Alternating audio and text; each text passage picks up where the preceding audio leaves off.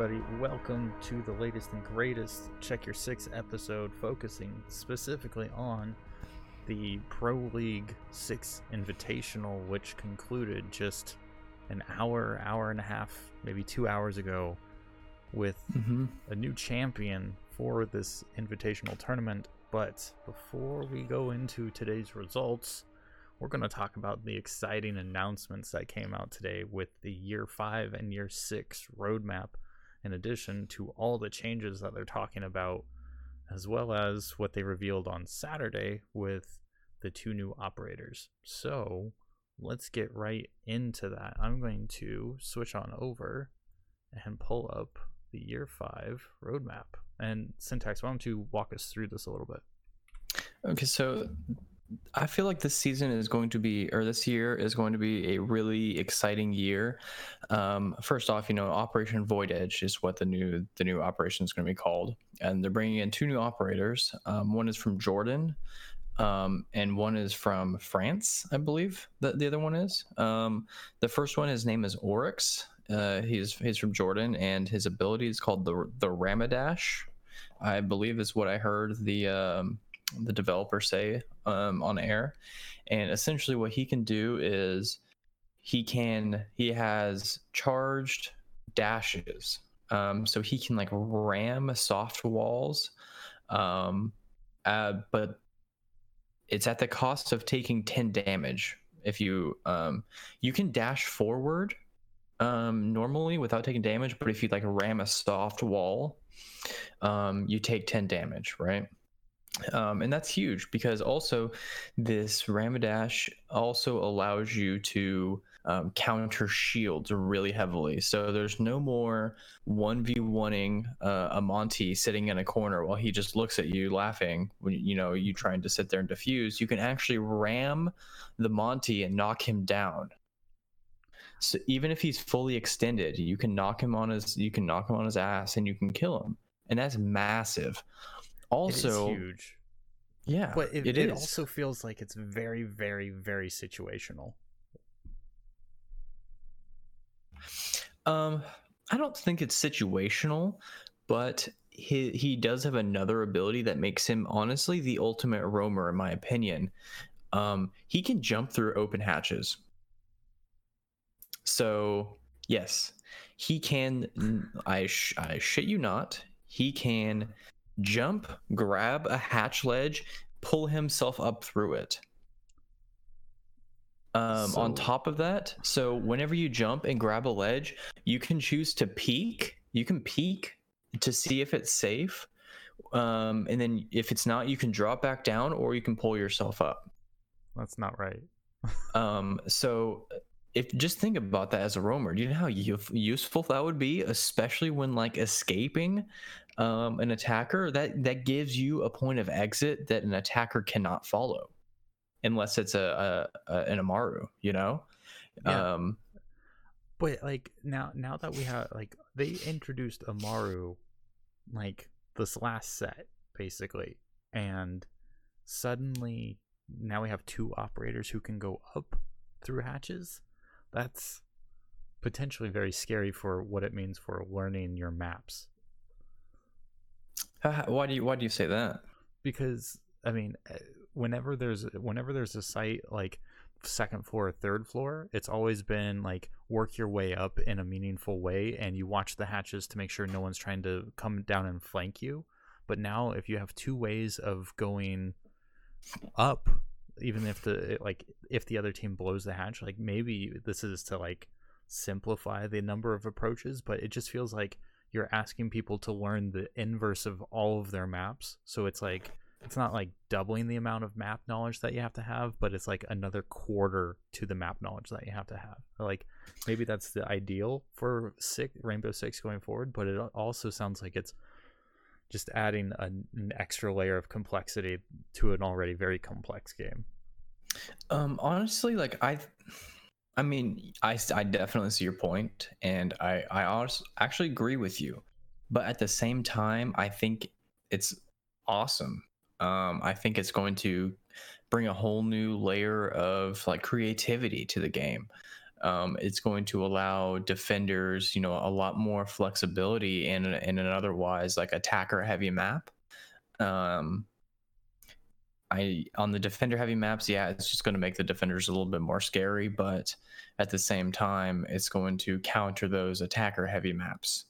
Um, I'll be really interested to see how it plays out. But one thing I could see them doing if these experiments with Amaru and Oryx work out, they might be able to make it so that you can do like a two player stack so that you can help one operator up so that then there's a more general utility for everyone to go up the hatches.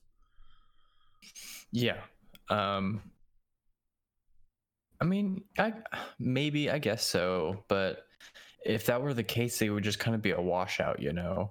Um, well, I mean, it's the difference between using one utility versus two two resources. So, like Oryx has his being able to do it as a single operator still keeps him as a really strong roamer and a really strong solo presence and flank opportunity.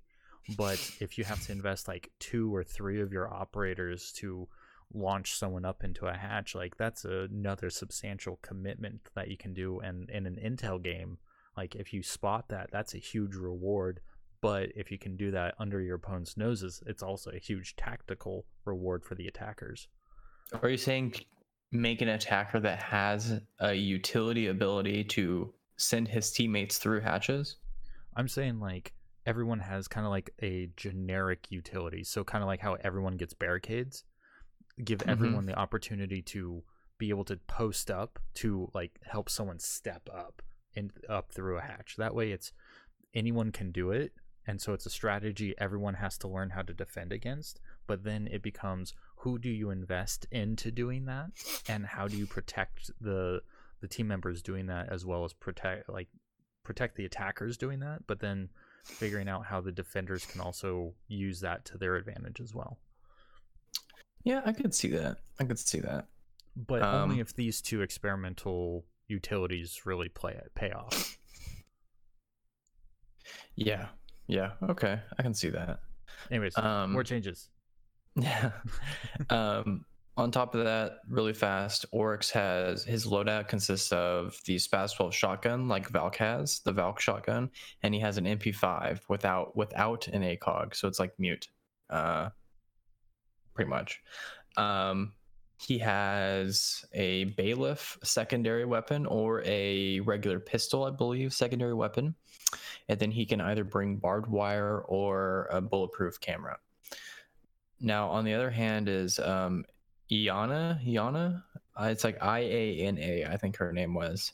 Hmm. Um, she has this thing called the Gemini projection, um, which allows her to create a it's literally like a controllable alibi clone. Um, yep. So essentially, she can throw this clone out, um, and she can control it fully. Right? It's like you're controlling another character. The only thing is, is it can't shoot. Um, it can't. It can't do anything. It can run around. It can vault things. Um, it can climb up ladders. I think. Um, but it can get destroyed by a mute jammer. It can get destroyed by electricity. Pretty much, it's very fragile. So anything that can do damage will kill it. Right. Um, will Lesion? Lesion won't trip. It won't. She cannot trip traps.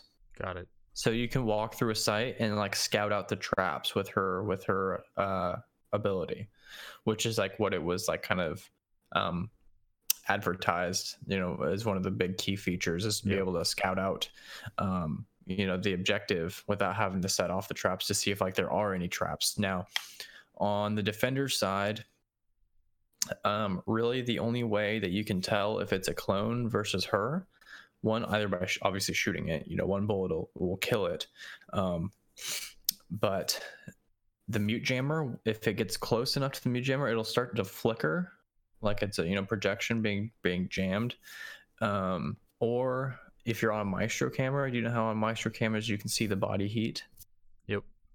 She's there's no body heat on her clone so like you can tell on a maestro camera if it's her or not but i see this being a strong not just to be not just to be a scouting so this thing it recharges. So it's like an infinite ability, but it has to recharge, obviously. Now, if you deactivate it, it recharges a lot faster than if it gets destroyed. If that makes sense. That does make sense. So, um, I see this as being really strong for situations as you're trying to plant, right? You can bait C4s, you can bait out smokes, you can bait out anything that they're trying to use to defend against plant or trying to use as plant denial. Um, which is huge because you know you don't have to send your person in to sit there and try and bait these things right without having to risk you getting blown up or smoked or whatever you can send this this uh, this clone in to to bait um, those objects and so then you know after you you bait you can plant safely um, which i think is going to be huge absolutely um, i mean any anything that can get further utility out of the other team because like when you saw a lot of the plays this over the six invitational. I mean, you saw a lot of these. Oh, they opened up the the upper part of the wall. There goes a frag. There goes a frag. Done. Game like round set match kind of deal. Like you saw kind of these standard plays really in repetition break out a lot. So having someone be able to change up how utilities are reserved late game or when you know that this player is involved, like that's a huge mind game to start playing with people. Yeah, it is. It really is. Um, and the fact that it can recharge is huge as well.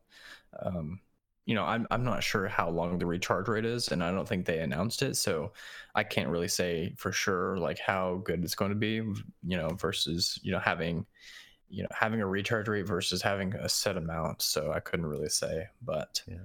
Um, the one thing I'm glad that they didn't do was make it so that she could change the appearance to another operator on your team, kind of like the spy from uh, Team Fortress TF2. 2. Yeah, I'm glad that they didn't take that ability that far because now it's no longer like, oh, this attacker is really important. Like taking out like an Ash or a Thermite, being able to be like, oh yeah, that was like a, an incredible kill.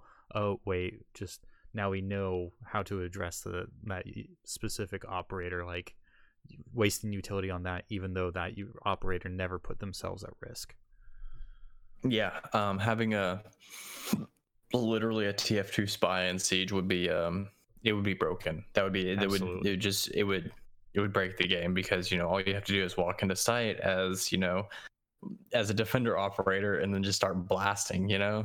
It's, and it's like that, that only works that only works in ranked when you see five of this or everything but the six pick right? So i mean oh okay. I know exactly who i'm going to disguise myself as cue cue the danny devito meme. So anyways i started blasting.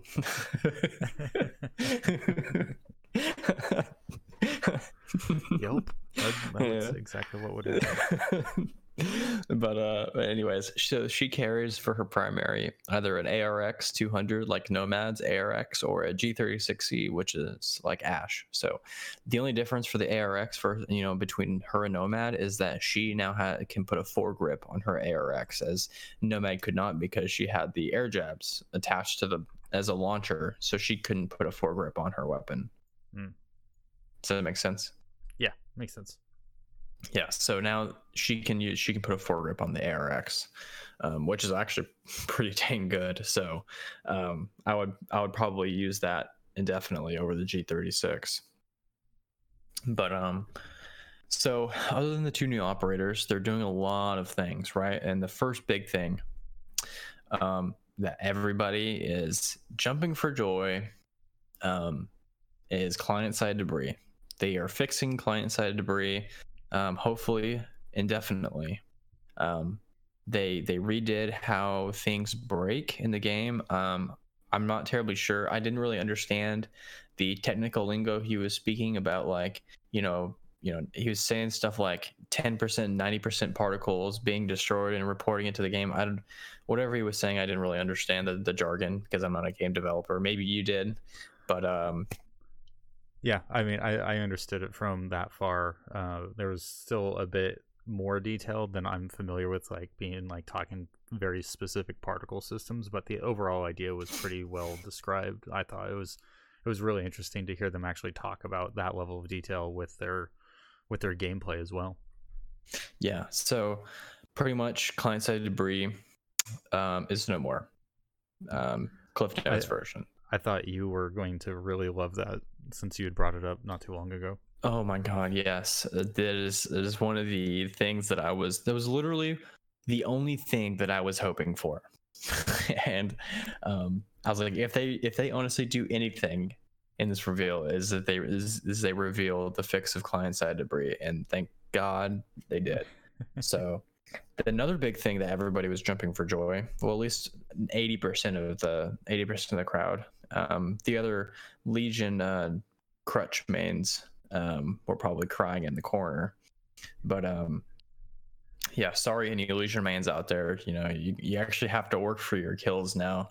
Um, Well, I mean, I thought it was funny because like I'm like, yay, uh, like Lesion changes because I mean, he was so easy to use. Even for me, it was just like, okay, well, I can play this and be super effective for my team. But I thought it was really interesting that um, even after yesterday's announcements, really talking about Lesion's changes, uh, I saw Foxe on Twitter talking about why did they nerf him. I'm like, I couldn't like seeing from your perspective how you talked about how necessary it was. I'm like, okay, so it's not just a uh, it's not just like a popular player, like the general player base that needs this fixed. It is a competitive thing, but I'm really curious why Foxe, so like one of the most prevalent users of Lesion, is like, oh, he didn't need this, even though he uses him all the time.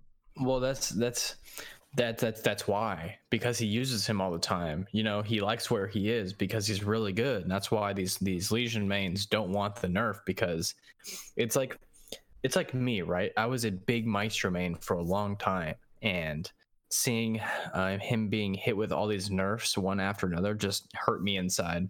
Hmm. Um, you know, first it was nerfing the the Maestro cams, right? That was a huge hit to Maestro. Um, it was huge, and a lot of people don't really see it, but it's just these little things that they do are just massive impacts to operators. And then secondly, they took away his ACOG, which I don't agree with, um, and not because I I wanted him to keep his ACOG, but because if they're going to nerf the Alda, that's not the that's not the way to do things. If you're going to nerf the Alda, um, as a as a user of the Alda a lot, um, a lot of the times I don't even use the ACOG. Uh, it's it's still it's still an amazing weapon. It's got 81 bullets with a stupid rate of fire.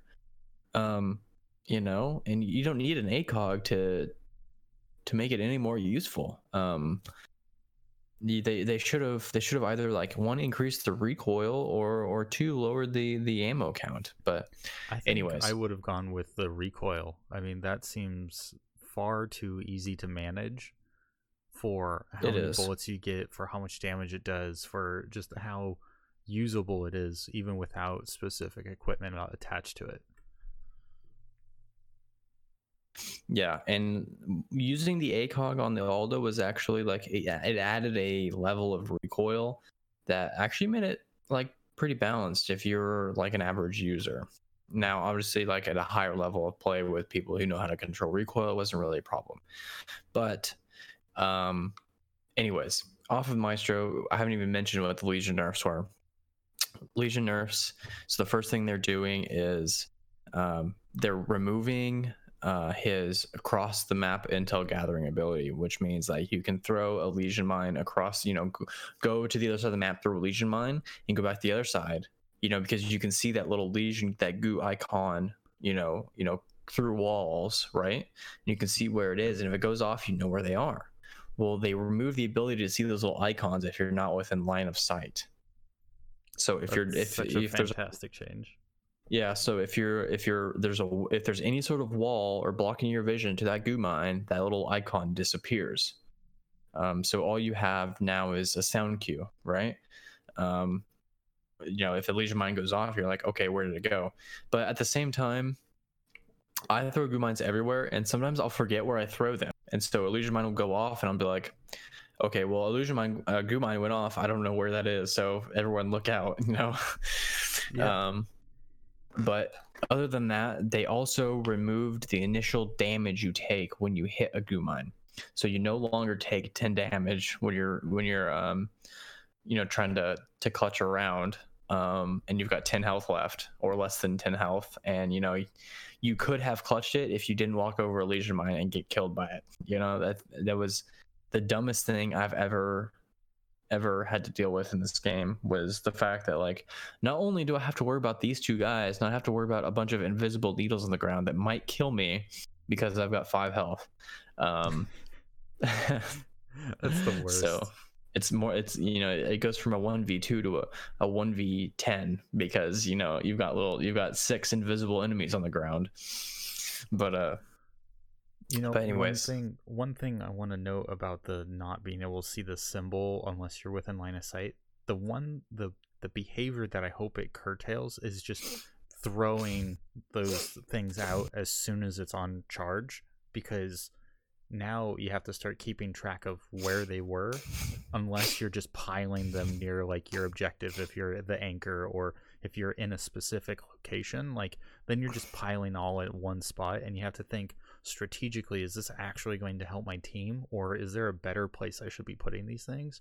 That's but if you're not going to be running around placing them it's going to be a lot harder for you to keep track of where they are so you can't pass information nearly as effectively unless you've really exposed yourself to that risk.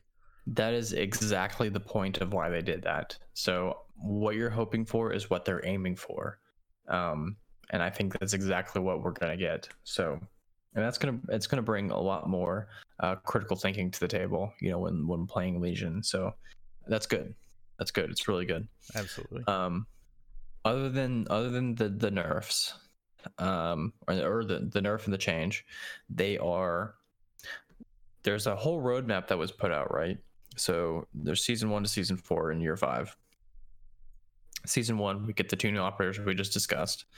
Um, they're doing an Oregon rework so we're going to get a whole new reworked Oregon. Um, that's it looks amazing in my opinion. They've added a whole new like floor they've added so many more uh, like natural paths uh, for defenders and attackers you know different ways that you can attack sites. There's no more like you know super choke points in oregon like if you're attacking kitchen um, from not small tower you don't have to walk down that small hallway um, the, the the z hallway the zigzag Yep. um, they've added a lot more hallways. Uh, they added a lot more upper area as well.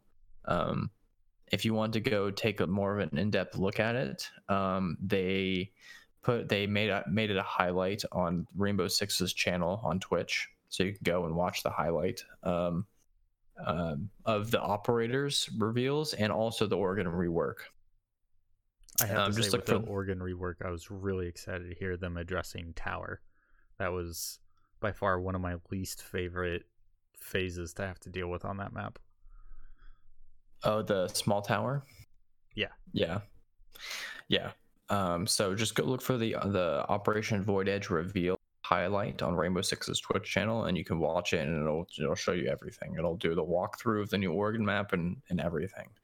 Um, they're adding a what's called a arcade playlist. Um, so it's gonna be like a one event um, in the arcade playlist, and they're you know also they're gonna have a battle pass. They're gonna have one battle pass per season. Um, season two, we get two new operators. Um, one is from Norway, and the other one's going to be from South Africa. Um, we get a, a house rework, which is really interesting because um, house is that means house is going to be coming back into um, or possibly coming back into ranked gameplay um, as soon as they rework the the map, which honestly I'm pretty excited for because House is one of those maps where it's just kind of nostalgic to play. You know, I haven't played it in a hot minute, and I kind of want to play it ranked again, um, just because of I don't know. I, I used to, I used to enjoy the map. A lot of people freaking hate it, but um, maybe after the rework, it'll be a lot more fun. I really Um, appreciated it for its stark simplicity in terms of like where all the action was going to happen, as opposed to like every other map out there. Like it's just a simple take, and it's even reminiscent for anyone who played like Counter Strike, like CS Estate kind of thing. Like it's very reminiscent of that. So it, it's got a nice foundation for anyone who's been playing first person shooters. It was honestly probably the first multiplayer map that I had played in Rainbow Six Siege. So I mean, it, it's also fairly nostalgic for me too, even though I haven't. Yeah, now that you've mentioned it, I don't think I've played it in a good long while.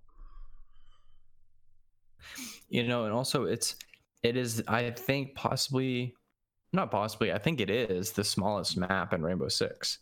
Um, I would agree. I liked it because I could play an attacker with a shotgun and not have to worry about mid to long range battles. You know, I could just use a shotgun wherever, whatever situation I'm in, I can still blast them with a shotgun because it's that you know it's still that close of a range that I can use it viably. Um, but anyways, um, they're gonna add another event to the arcade playlist. Um, any of you watch, any of you listening or watching right now, I have no idea what these events are called. It just says plus one event. So they're adding an event to the arcade playlist, whatever that means. And then obviously there's gonna be another battle pass. It's like the road to the six, road to six invitational kind of events, is my understanding. Okay. Season three, we're gonna get one new operator. Um, his, you know, curious enough, um, his country is classified. He's the out of the whole roadmap, he is the only operator to not have a designated country. It just says classified. So I'm actually really interested to see uh, what that operator actually is. So that'll robot. be yeah, a Terminator T T one thousand. or some sort of Uh, artificial intelligence. yeah, but um, and then also they're gonna be doing more core gameplay and reworks. Um, so hopefully we'll see a little bit more um quality of life improvements, uh, nerfs and buffs, stuff like that. Um, they're gonna be doing a skyscraper rework, skyscraper rework, which awesome because I hate skyscraper.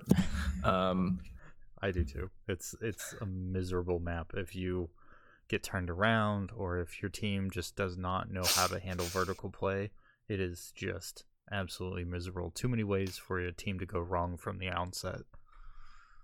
You know. In- sorry about that. In in casual i don't mind playing skyscraper because it's whatever you know it's casual. Hey, i can play whatever whatever you know it doesn't really matter to me except for tower. I would rather sand my toes off than play than play tower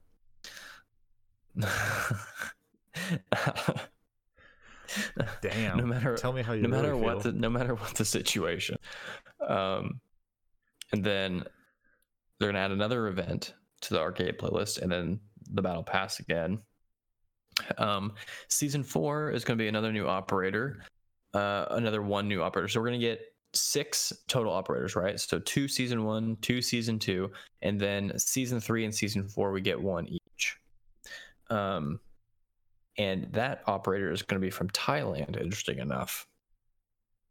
Um, then they're going to be doing obviously more core gameplay and rework, so quality of life, uh, nerfs, buffs, stuff like that. And then they're going to be doing a chalet rework, um, which is you know I'm I'm really I'm really happy to see that they are going to be doing reworks for maps all throughout the year. Um, usually we get one rework a year that's that's usually been the the the pace but they're doing four total one for each season and that's amazing. Um, they are really getting to the grindstone this year um, with everything you know quality of life um, ui improvements uh, map reworks you know all this stuff you know it's it's amazing to see you know i'm glad we're getting it but I wish they would have done this a little bit sooner.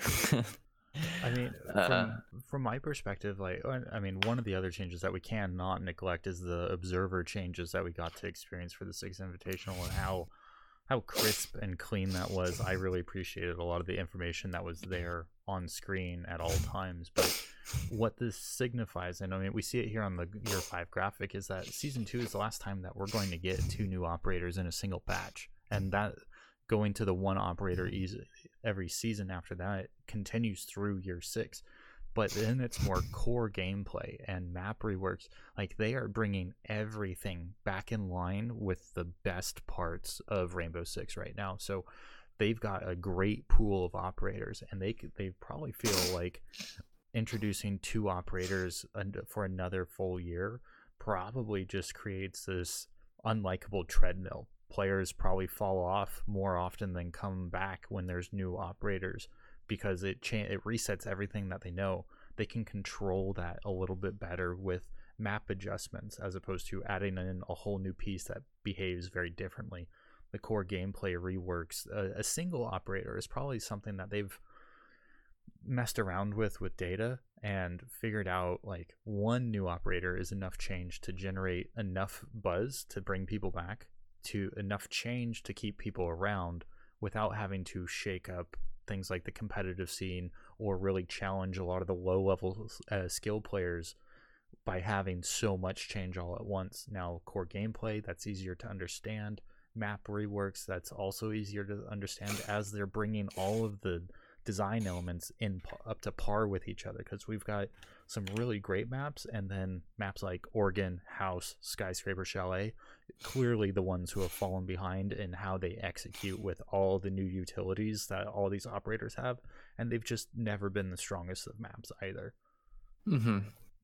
Yeah. So this is a way of simplifying, updating, and getting all of Rainbow Six to be at a very consistent level.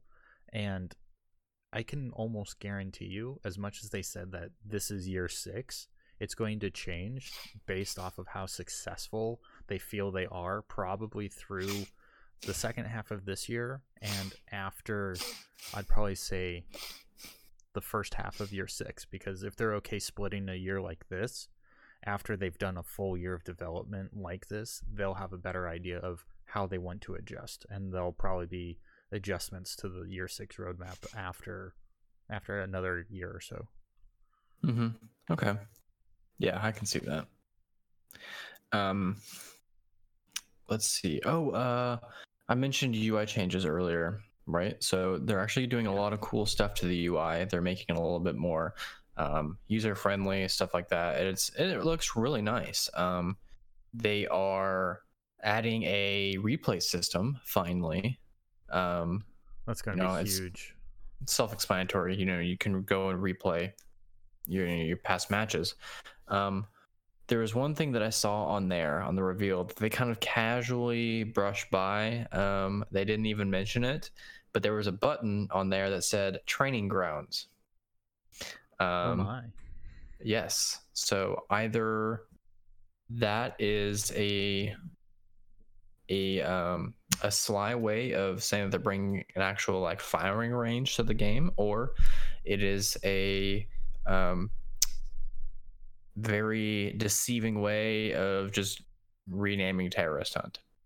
So Or the I scenarios is- that they have. yeah, I hope it is uh the former rather than the latter. But I mean, if I could, if for a training ground, if I could set up traps, locations of AI, and set up like if I could copy a setup from a uh, replay and just be like, I want to replay this scenario and I want to just drill it over and over and over and see how my team's actions influence like an AI basically, just to watch that and just practice through that. I think that'd be insane. Or if I could template a a layout and then be able to send that off to a scrim partner and be like, how would you approach this? It now means to your scrim partners can be talking to each other without actually having to sit down and play each other every single night. And it's it's an interesting way to keep that dialogue open if that's the case. I mean, this is Mhm. all my pipe dream kind of training ground type thing. At the very minimum, it needs to be a gun range. That would be the one thing, hands down, that would probably improve my game more so than anything else. Yeah, I mean, it's probably going to be a gun range. Um, but what you're saying, honestly, like that would be that would be game changing. Uh, that would be the ultimate training grounds, and it would be so much fun to use. Um, but realistically, it sounds down, that would hands down be like an industry leading esports tool. oh yeah, Period. yeah. Um, but realistically, it sounds like a lot of coding that does not sound uh, realistic in the near future. Yeah.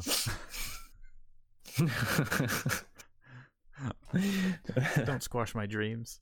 Mm, I don't mean to. I mean, I, that's my dream too. You know, that sounds like a really, really useful tool. But uh, anyways, um, I think that is about it for the changes. I missed anything, but You missed my one most favorite change that I wish I had when I first picked up this game. what is that? Your drones now start at the Oh, yeah. same location as you. That's right. Yes. Yes. So the first spawn location that you pick is where the drones are going to spawn. So no more random drone spawns. Thank it's God. beautiful. Uh, it doesn't sound like much. Um, a lot of the casual players are just like, okay, that doesn't really change how I play. Uh, it doesn't really matter. Um, that's okay, you know, and and that's fine. It's just um, the people at a uh, at a higher competitive level.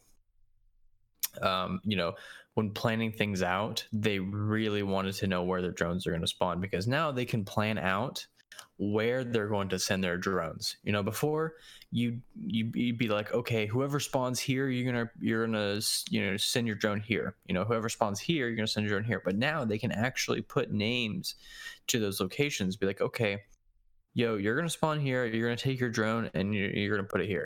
You're gonna spawn here. You're gonna take your drone. You're gonna put it here, and that brings a whole new level of of, of tactical planning uh, to the table. And I think that's huge. Yep. Um, and, And it's gonna be the- really awesome. And on top of that, and it's kind of the other point of the same thing is contextual pings, being able to ping out a specific gadget. I mean, how many times had you wished that an operator with a frag grenade would have come over for your maestro cam or impact grenade for the maestro cam? But you can't. Oh yes, Like, come on. yes. Like that's going to be huge. Um, oh my god, there's so many other things that I missed too. I'm so sorry. Um, Tachanka rework as well. Um, Oh yeah, Chichanka. uh, they're making his his turret his main weapon. He now walks around with his turret as his main weapon. Um, yes, Terrifying. Yes, that is amazing, right? So he um his turret now, you know, obviously he walks around with it, you know, it's got a little grip on it, but he can put a little sight on it, you know, and has amazing destructive capabilities. It makes him really slow, obviously, because he's got a big ass turret, you know, he's carrying around. But um it's really powerful. Um and also his new gadget is an incendiary grenade launcher. Yeah, I was terrified when I saw that. incendiary grenade launcher. yeah. He lit he literally has a grenade launcher full of uh Capitao firebolt grenades.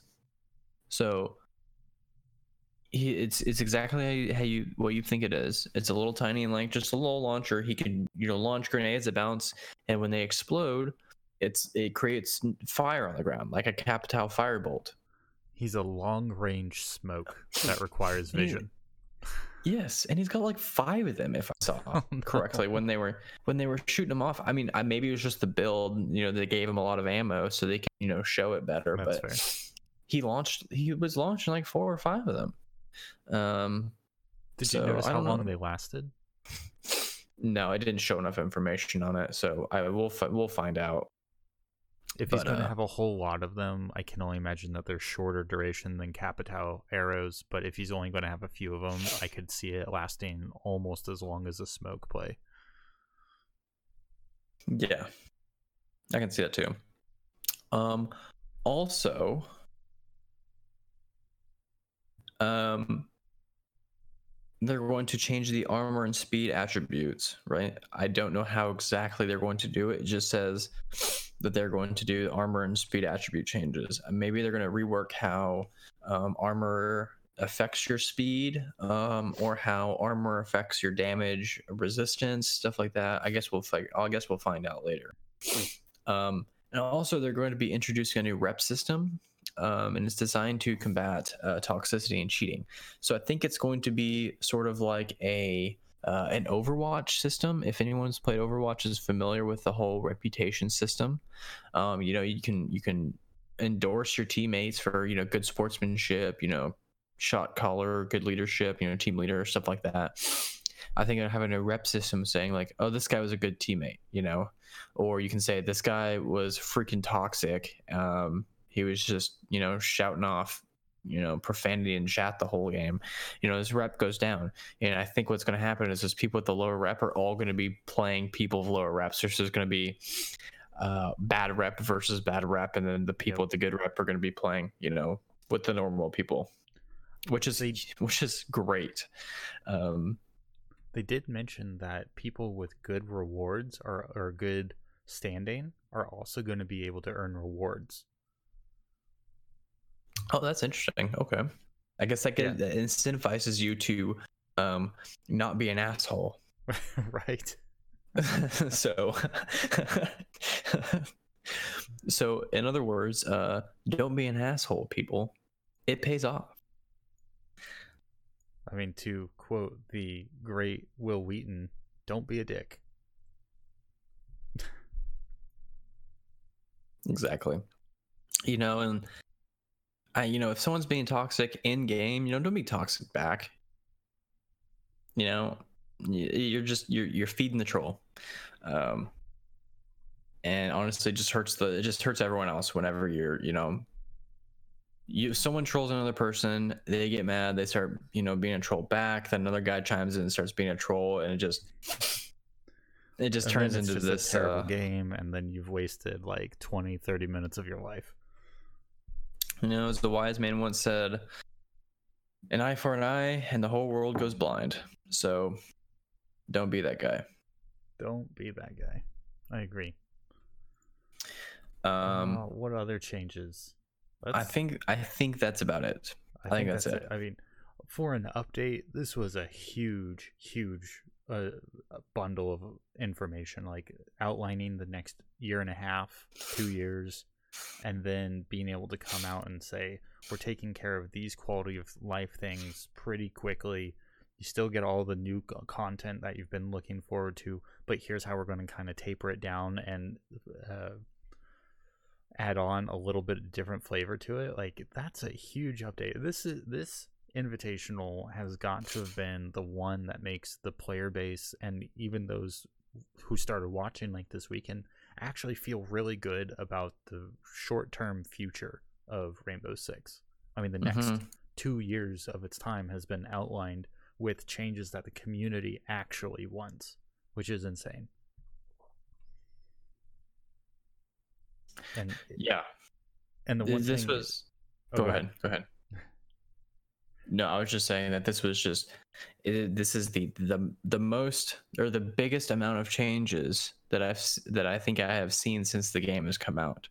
It is the I think the the largest um, quantity of I guess just improvements to the game that they are making um, since since its creation. So yeah and the, like what i was going to say was like the change in the amount of content that they're putting out with new operators and everything really makes me hopeful for getting to like that 90 to 96% of all operators used in a major international tournament much like how the international dota tournament is measured and like one of the big statistics that they talk about is like 98% of all champions. Like 215 of this 216 or however many that are in that game now like they use almost every single one of them in every international and in every major qualifier event like that's insane for them to have reached that level of balance.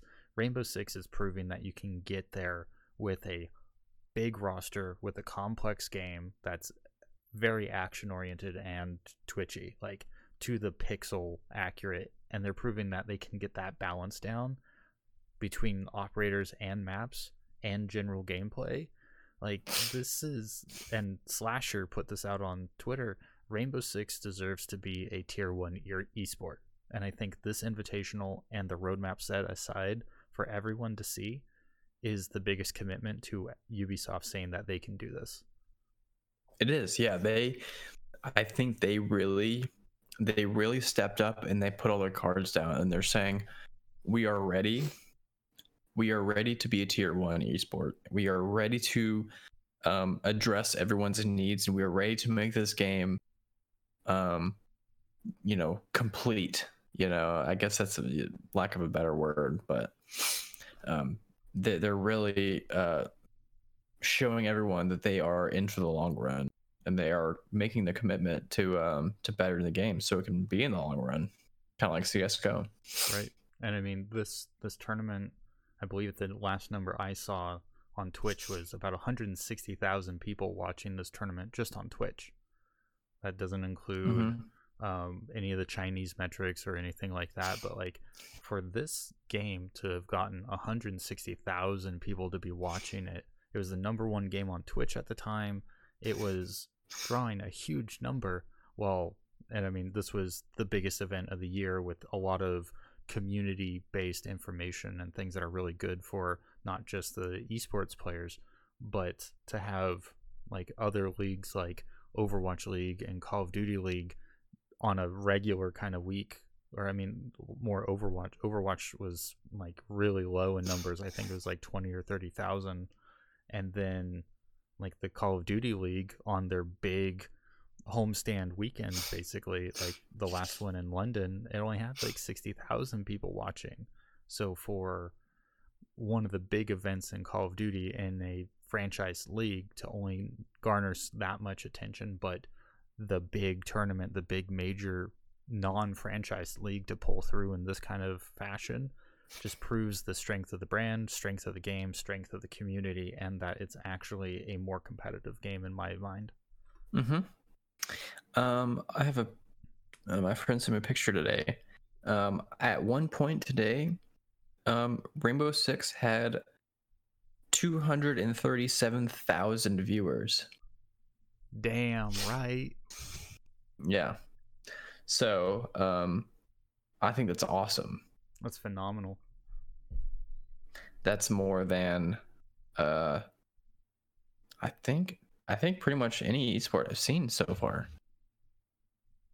Maybe not. Maybe not Dota or like League Dota of or League. Legends. I, I- I think Dota and League in a big international setting or like a like the end of the season playoffs kind of thing, determining who's going to go to the next uh like the world's tournament and stuff like that. I think those numbers are generally bigger for League of Legends and Dota and some of the bigger ma- or some of the bigger events for CS:GO. I think those hit that number pretty frequently Yeah. but like outside of that there's not another game that does that consistently it'll be interesting to see how the new format for pro league changes the numbers with their individual events and not so much just the how we've had it or like see how the six invitational compares to that next qualifier or major Yeah, I agree. because yeah. I mean the international competition, like the biggest tournament of the year, is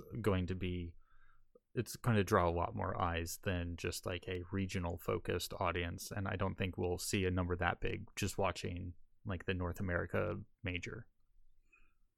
Mm-hmm. Yeah. Um. Yeah. I lost my train of thought, but yeah, I I agree. Um, they're going to. I honestly, I think the viewership is just going to go up from here. Um, and that they beat out CWL. I think that's what they call it. Call of Duty World League. Uh, just CDL now. World CDL Call of Duty yeah. League. yeah. Call of Duty League. Okay. World League was the pre-franchise stuff. Oh, okay. Okay. But uh anyways, on to the actual tournament. Right? So Yeah, I got the um bracket pulled up on my stream, so it's it was a hell of a where'd you find the actual where'd you find the actual bracket? I went to Liquipedia, Oh, okay. our six Liquipedia. They have a six invitational link at the top, and you can just click it, and it gives you all of the match breakdown, group stages, playoff stages, all that stuff. It was fantastic to use. Okay. Uh I got the I got the playoffs. Okay, so go ahead. What were you gonna say? I was just gonna say, like, I want to. I'm just gonna go back to the group listings just to show all the teams who are here, just because I think Nip really just Nip and Fnatic really stood out as changers in the geographical dominance of Rainbow Six. Like, Europe fell flat entirely. Period.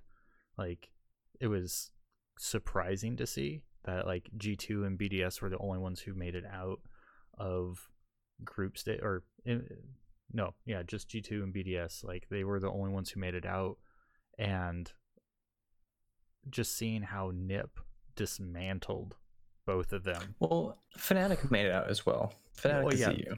I thought Fnatic was. Why oh, Pretty sure Fnatic is EU. Pretty Oh, sure they're Asia- they're they're Asia- London based. I think. Oh, they're London based, but they qualified via the Asia Pacific qualifier. Really? That's what the Pro League says, or the Liquipedia says. I think they're an SEA team. Oh, you know what? You might be right. Oh, you know, because they've got two locations. They've got one in the UK and they've got one in Australia. So they might have come through as APAC. Yeah. Okay. Yeah, but yeah, yeah. G specifically speaking of EU, yeah, G two and BDS are the only ones who made it out of groups. Yeah, G two is very lackluster this this uh this tournament. They were super lackluster, and if they were in any other group, they would not have made it out of group play. Period. Mm-hmm. Like I don't see them being able to stand up against uh, MIBR, NIP, TSM, Space Station, Fnatic, Dark Zero, and I mean we saw them get two one against uh, Fnatic in the uh, quarterfinals, and then they just got destroyed by NIP, which started their tear through the losers bracket. So it's like G two, and they were the invited team. They were the last team to be invited to this tournament uh, because of previous success, but clearly it just that team lo- lost all their luster.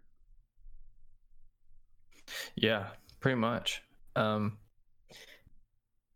you know, I you know what I find funny is that okay. So first off, what the heck is going on with Nip? Where did they come from? You know, like Right? oh, I know where they come they came from, but like Nip has never like been like an amazing team, right? They've been they've always been good, but like they've never been like they like this good, you know? Oh, like yeah. they came they came into the invitational and they freaking stomped. What I find funny is that like they lost their first match against TSM, Yeah. right? So they get beat by TSM, and then they come into the, the the losers bracket, and they literally stomp everyone. Like I- just- gave them the best run for their money, but even then, like I don't even remember it being that close. Yeah. 8-7 the first map, 7-4 BDS on border, and then 7-4 on Clubhouse. So like they they still played really well and BDS, I think I think that just gives more credit to how good BDS actually is because if you look at the grand finals, spoiler, Space Station Gaming wins. Like Nip goes up 2-0. Had this been anything other than the grand finals, Space Station is relegated to the losers bracket. Like that's insane to think about. Mm-hmm. Yeah, and like you know, if you were to ask me, if you were to give me a bracket and and fill out the my picks for the whole invitational, I probably could have filled out a hundred different variations of how I thought the invitational was going to go, with none of them having a nip in the grand finals. None. Yeah. You could have not. You could not have convinced me that Nip could have made it to the grand finals. Not in um in a hundred years could you have. Um, Yeah. with how they with that their you know their recent performances and lands, uh, you know just how they play in pro league stuff like that. Like I would not say that they are say that they are grand finalists at the invitational. And I mean, may, people may have other opinions, but that's just mine. Um, And and- let's think about this ahead. as well. Like, Nip came in 2 0'd by T- uh, TSM, but then they beat G2, former world champions. They beat Dark Zero, like, rising dominant team of NA Pro League this season, and very well performant the year before, the season before as well. BDS, I'm not entirely familiar with them, but they're here, they're Europe, you know they're talented, period And then for Nip to come at, come back and 2-0 TSM, the team that 2-0'd them and put them into the losers bracket, put them with their backs against the wall, like that amount of growth is disgusting. And then how they played in the grand finals, the, I thought it was over in three maps. Just how Mhm. dominant it was. I mean, they two maps and then 4-0. It's over in my mind. There's no other team that you would see that happen. And for them to fall apart that far, like, oh, that's got to be so tough for them. Mhm. But and like, honestly, like they grew so much in this tournament. It's not even funny. You could put them in any other region and they would probably climb to the top of it. hmm And you know, like the the the non-biased part of me says that, holy shit, like Nip like came in like ready for this tournament, like had one unfortunate match and just absolutely destroyed, adapted, overcame, destroyed. Right. The biased part of me says, what the heck? How do these? How does this team that is the above average team come in? Go to, I mean, granted they go to the losers bracket, but they beat two, three powerhouses in a row. They beat three powerhouses in a row. They beat the fourth match. They they came back 2-0 the guys that just 2-0'd them the first match, right? Yep. Who does that? It, it makes me think that like they need to go back and and, and look at their heart. That's that that is that's just uh um you know the the the, the casual Rainbow Six player me saying like there's something fishy going on. Yeah, that Right. my my my spidey senses are tingling, but at the same time, like I don't know, maybe they just worked harder than everyone else for the invitational, but we'll never know. You know, Yeah. they didn't win, so it's whatever. But uh, at the same time, like something fishy was going on. That's that's just what my basic instincts tell me. Um, like I just that's never in a million years did I would I think that the beating G2 and Dark Zero and BDS all three in a row. The chances of that happening are slim to none, and they managed to do that, and that's amazing. Um, but anyways, um, you know TSM, you know TSM fought their hearts out, and I just want to reiterate again, nobody believed me last last season when I said that TSM right. was going to come in this season swinging. Look, they are at the top of the Pro League standings on the leaderboard. At the split, they come in and make it to the finals, an invitational. This team is hungry. And no one believed me when I said that they were going to come in swinging this season.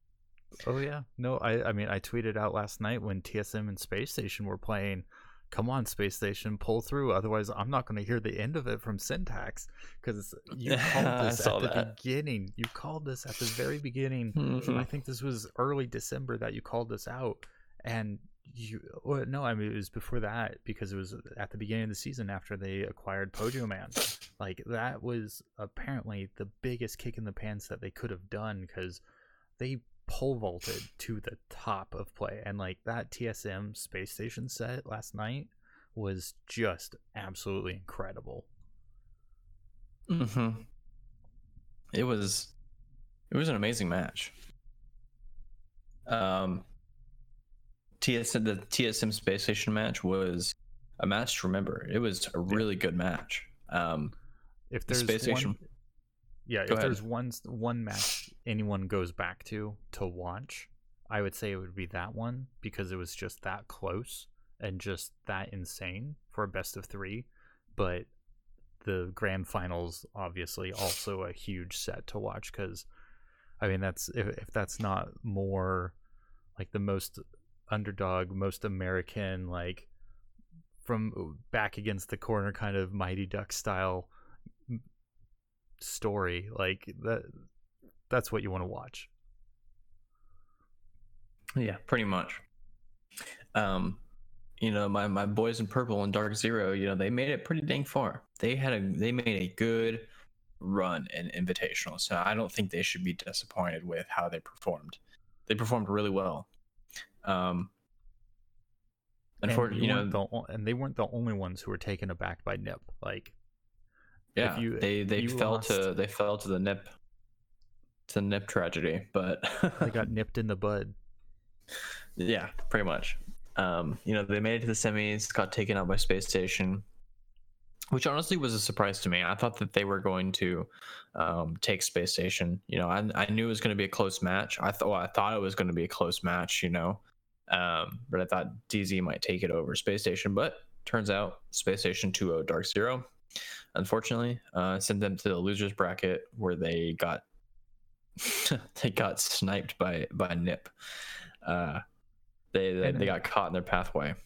And the DZ matchup wasn't bad either by any means. Like it was 7 4, 7 5, I believe, two maps. So, I mean, you can't really, yeah, 7 5, 7 4, Villa and then Cafe. Like, it's not terrible. I mean, it's just that SSG strung together a couple more rounds. But overall, if I remember correctly, it was a very competitive round. Uh, Mhm. Each map was very competitive. And honestly, I think that uh, if they would have beat Nip at that point in time, this whole tournament would have changed entirely. I think the moment I think the the entire bracket after that, those matches would have changed entirely, because then they would have played BDS for a second time, and who knows who would have taken that one because they beat you know DZ beat BDS two one. You know it could have gone the other way, and BDS beat DZ two or one two. Yeah. Um, and then BDS goes on to play um, uh, TSM, right? Um, Yep. And then TSM probably, hopefully, would have beat BDS, um, and then we would have seen, uh, uh, you know, T- TSM lost to Space Station. You know, but then if TSM beat BDS, then they would have had another TSM Space Station match in the grand finals, which I think would have been funny But, uh, that would have been that would have been an amazing grand finals because See, not that- only the either way NA would have won, you know. Yeah, that would have been the only way to have made the this grand finals better is a guaranteed North American champion. hmm And honestly, it feels really good. Feels really good, not just because NA won, but because EU didn't even make it to the finals. Nope. Suck it, EU nerds. oh man, that's gotta be that's gotta feel good to say. I, I was you should my my wife was getting a little tired of me. I kept chanting, "We're going on a trip in our favorite rocket ship." Like this whole six invitational. oh, My, And- my kids and were I, uh, looking at me weird, like, "Why are you quoting our like little Einstein's video?" Like, and uh, I I don't I don't actually mean that EU people. If any of you guys listen to this, I I mean you as no no offense. It just feels good to have NA finally win an Friendly invitational banter. at tier one LAN. Yeah, but uh, And you know, I actually I actually have to amend my statement about G2 earlier. I forgot this and I, I actually remember this. I'm proud of me, R6 brain. G2 was playing with an alternative. Sir Boss came out and played his heart out. Like they had all of 10 days before the tournament to practice with him. And mhm. they still came out and did a great job given their resources and the time that they had to play together. So, Sir Boss, you came out, you you- bossed people around. Like it was good to see him, and they came together a number of rounds. So, like they took a game off of Fnatic, and Pen- Fnatic was definitely no slouch this time around. They shocked a lot of people, but uh, just wasn't enough. But if Sir Boss sticks on that roster, G two could see a little bit of a resurgence, but they st- definitely still have a lot to figure out after this performance and after just barely even being able to show up. Yeah. Um honestly, Sir Boss, uh he was really filling Goga's shoes pretty well. Um I know he I I think he planted a, a bunch of times. I know he was able to get the plant down a bunch of times. So um he did his job. You know, everyone's like, "Oh, Sir Boss sucks." You know, his KD was super negative. Well, that's not his job. His job wasn't to frag. His job was to plant the defuser, and he did his job. You know, Right? um, I mean, you look at Canadian in the on the last map, or uh, no, against the on his whole uh, grand final series, he was negative eight, but he had all four of the plants for SSG done. Yeah. Or that might have been the last map. I, I can't recall off the top of my head, but like he had four plants and it's Canadian. You know he does work. You know Sir Boss did work. Mm-hmm. Absolutely. But um yeah, so the grand finals, Space Station and, and Nip, that was one heck of a match. Um I personally thought that Nip was gonna win. You and me both. Um, I thought it was a secured win Nip because uh, they came into the match. They came in swinging. They absolutely walked over Space Station for the first two maps. Yeah. There's um border. They absolutely got destroyed. Um, I think in one round, um, they had this, you know, Space Station had this intense defense set up, and Nip literally just walked in and just gunned them down, like gunned four of them down in like ten seconds. It was ridiculous. Um, oh yeah, and I it mean, was it. The theme of the first two maps, Border and Villa, was that Nip read Space Station Gaming like a book. It was like they were reading their minds, like they were listening mm-hmm. in on voice chat of SSG, mm-hmm. and it was just insane the level of coordination and just how well they executed on mm-hmm. intel and how well they just seemed to know SSG. It seemed for a while that they knew SSG's playstyle better than SSG did. Yeah. Um and honestly like it it, it kind of reinforced my idea but anyways. Um it, they went into the third map uh 2-0 um they it was it was you know nip had already secured two maps out of the three that they needed to win. Um and then all of a sudden it was like space station flipped a light switch was like okay we can't lose this and came back and reverse swept them 3-2 um yeah. which is ridiculously amazing like because the, the thing that amazes me most is Nip went up four rounds on the third map, four rounds to nothing, and then SSG, three rounds in a row, two of them being on the attack side. Third one, they switch sides at the half. First round on defense, they nab it. Nip fights back. They get another round on, so it's five to one, mm-hmm. or five, five to three at this point okay, that's a lot closer, but at the same time, this is Nip, the Nip that just took out all these opponents who just wiped the floor with you. They have the same number of rounds won as you did in your previous two maps. And that's just disgusting. Like mm-hmm. the number of kills at this point, I believe the fact that pop up on screen was that Nip had outfragged Space Station 70 to 40 that is not what you want to see when your team when SSG is down 0 to 4. That's mm-hmm. the most it's basically the most dire circumstance SSG could have put themselves in in the grand finals. And somehow they managed to dig themselves. Um I don't know what happened. I don't know who said what, but like I said, they like flipped a switch and they were like, guys, we are not losing this. We are we are going to win this, if not for us, but for all of NA. yeah. And they they did, you know, they they they stepped it up. And then for Canadian to win it in on home on home soil as, and then also as the North American hope. Like that that's got to feel really good for him. I mean, this is what his third time in the finals. Like gosh, come on, third time's got to be the the charm, or you got to be done. yeah, and I just, man, I just I can't stress enough like. Uh, you, everyone just needs to go and watch the match and just experience the the awesomeness that occurred. You know, it was it was truly like one of those things you see out of a movie.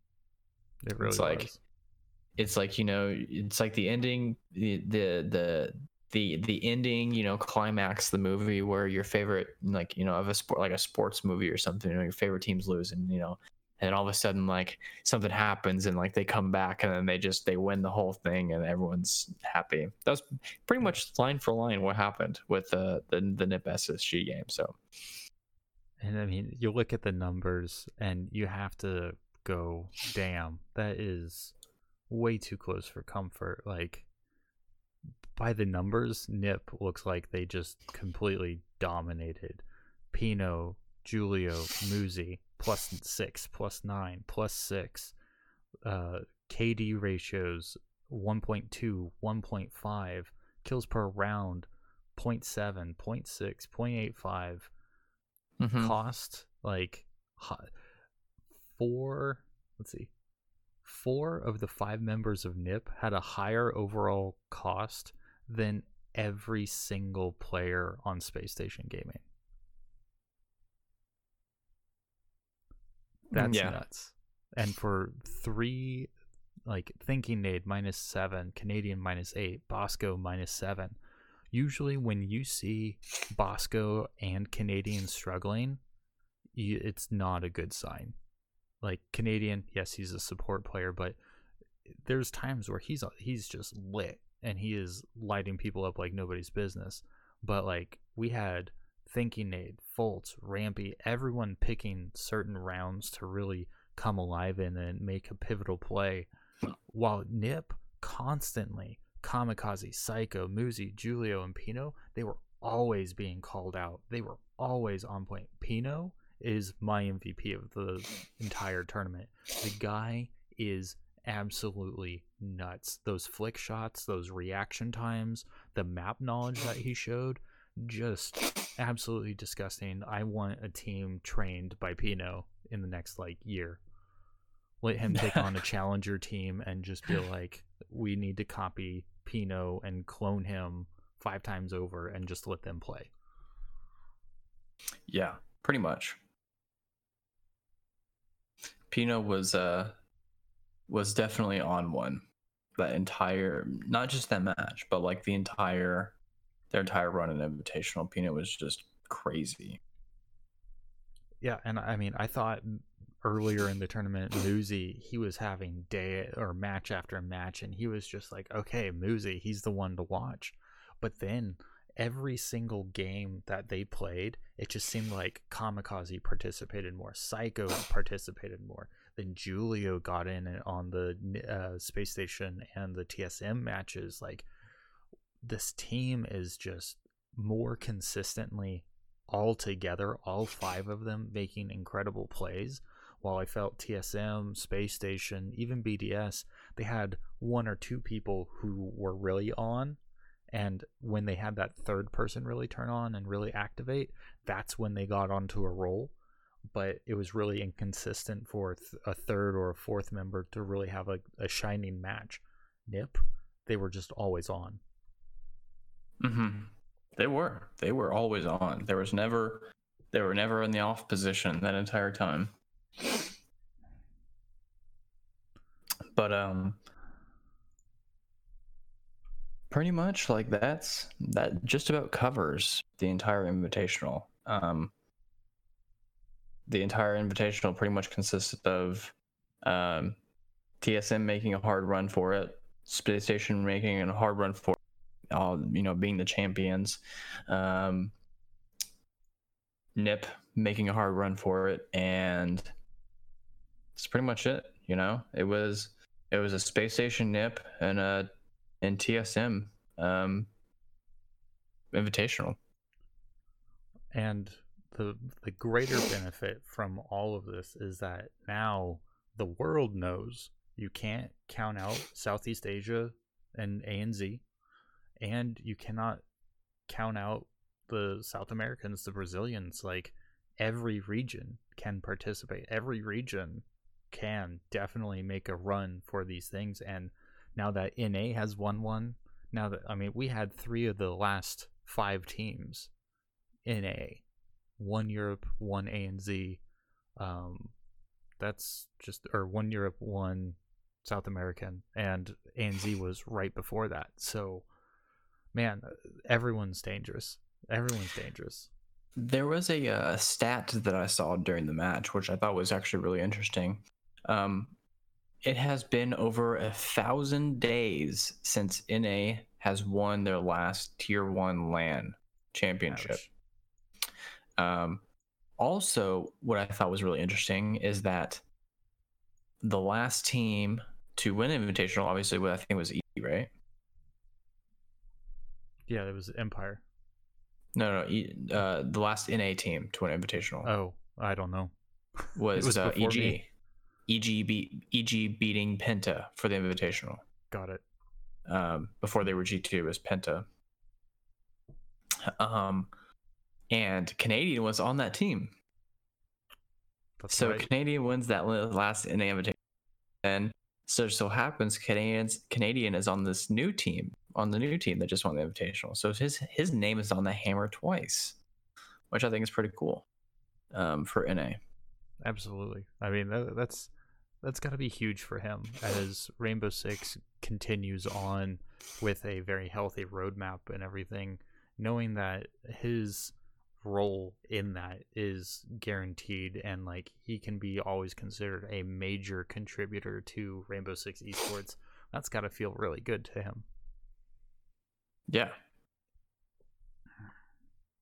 Being a being a, a two time invitational champion, you know, you know, I think the only two times right now are, are G two, um, that are that yeah. have any, you know, that have more than one invitational under their belt is G the the players at G two, so Canadian is the only NA player in Siege history to have his name on that hammer twice. Yeah, that would feel good. That would definitely feel good. yeah. Uh, outside of that, the only other news I have was from confirming from last night's podcast that uh, CR6 is already has launched its spring season. Teams already have their matchups. The brackets are available up on Battlefy, and so on your mark, get set, go, go CR6. You are the third league to launch the spring series, and so looking forward to a lot more matches. That's fun. Okay. Yeah. So now we got th- all three collegiate leagues launched and running. Um, there's going to be a lot to talk about. Absolutely. I mean, there's already a lot to talk about just between some of the matches that have gone on. So the, just because the invitational is over and we're waiting for Pro League to pick back up again, there's plenty more competitive CR or competitive R6 to be watching. Just take it down a notch and watch some colleges duke it out. That'll be fun. All right. Well, as usual, if you have any feedback for the podcast, you can reach out to it directly by leaving a message anchor.fm slash check your six slash message and you can leave a voicemail where you'll be incorporated into the next live broadcast and we'll talk about whatever your message was uh, alternatively you can always reach me at warlock recall on pretty much every social media and leave your feedback there with me uh, share the podcast, listen to it, and get all of your friends to play Rainbow Six. Uh, co-host Syntax at Syntax on Twitter. Uh, I don't know if you're really anywhere else other than Twitter. At Syntax GG on Twitter. Um, YouTube. If you, I, I, run a YouTube channel, you know, for you know tips and tricks on how to get better at Siege. You can look up, uh, you know, YouTube.com/slash uh, Syntax GG. I think it is. Syn- yeah, just syntax GG on, on YouTube. Actually, let me confirm that real quick. yep, syntax GG, no underscore anything. Fair enough. Well, that's it for me. Thanks for joining us on this long edition and for this bonus episode from a long, long competitive R6 weekend. Thanks for joining us, and we will catch you all next week